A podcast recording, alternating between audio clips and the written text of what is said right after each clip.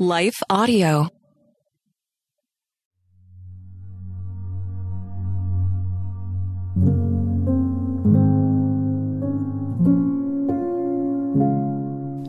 A Prayer to Be Thirsty No More by Alicia Headley, read by Leah Martin.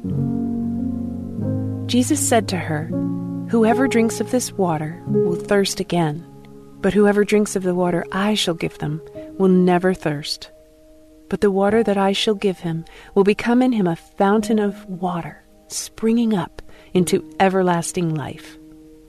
John 4 13 through 14. Many of us have a thirst deep in us, a longing to feel whole, to feel complete, to be loved. We strive after things in life such as a spouse, career, children, possessions, or power in hopes that the emptiness and unfulfillment we feel inside will one day be fulfilled.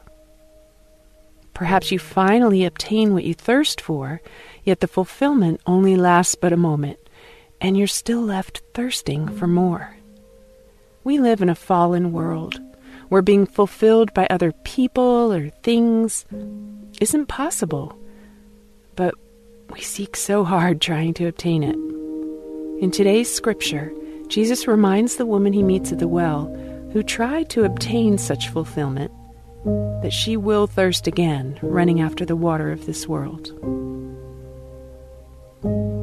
This woman went from man to man, husband to husband, and five husbands later, she still didn't feel complete. Her longing and brokenness could never be fulfilled by anyone but the Lord. Our gracious Jesus tells her it's because she's drinking from the water of this fallen world, this sin filled, sickness filled, hurt filled, heartbroken filled, broken, empty world.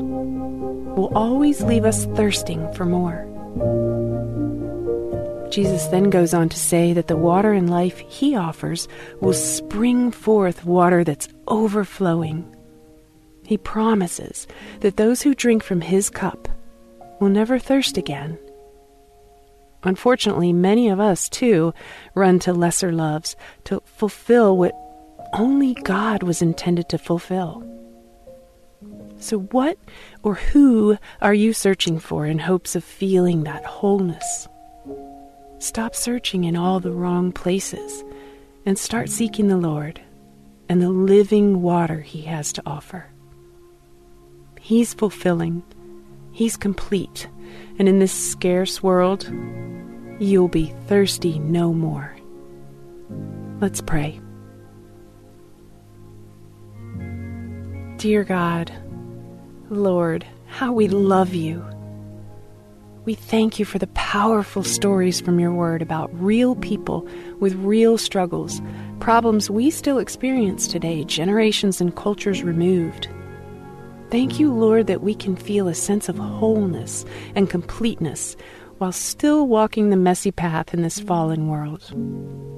Thank you that we can experience your living water and be thirsty no more.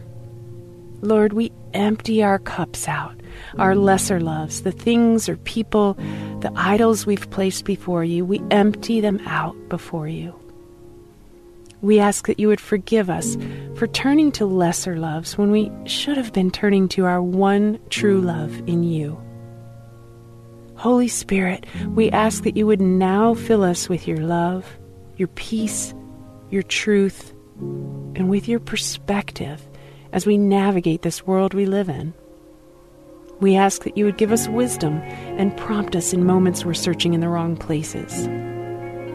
We love you so much, Lord, and know that no one person or thing can give us a love like yours.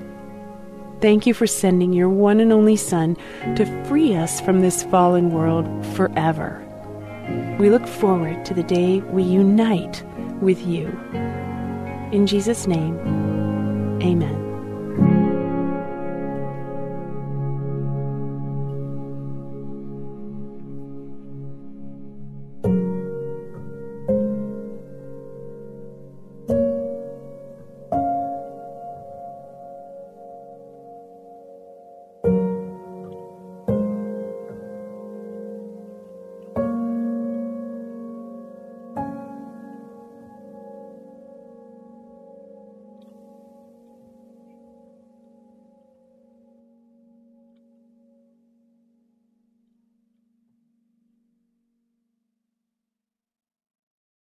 The content we feed our minds will eventually show up in our lives. If we feed our minds the lies and confusion of this world, our lives will begin to reflect worldliness. But if we feed our minds the truth of the gospel, our lives will start to reflect the heart and character of Jesus. I'm John Stange, and each week I host the Dwell on These Things podcast, where we take a deep look at the Word of God and learn what it means to apply it to our lives. We don't skip difficult passages, and we don't gloss over the truth. If you're looking for a show that will put your mind in a better place and help you understand God's Word with more clarity, you can listen to the Dwell on These Things podcast at lifeaudio.com or on your favorite podcasting app.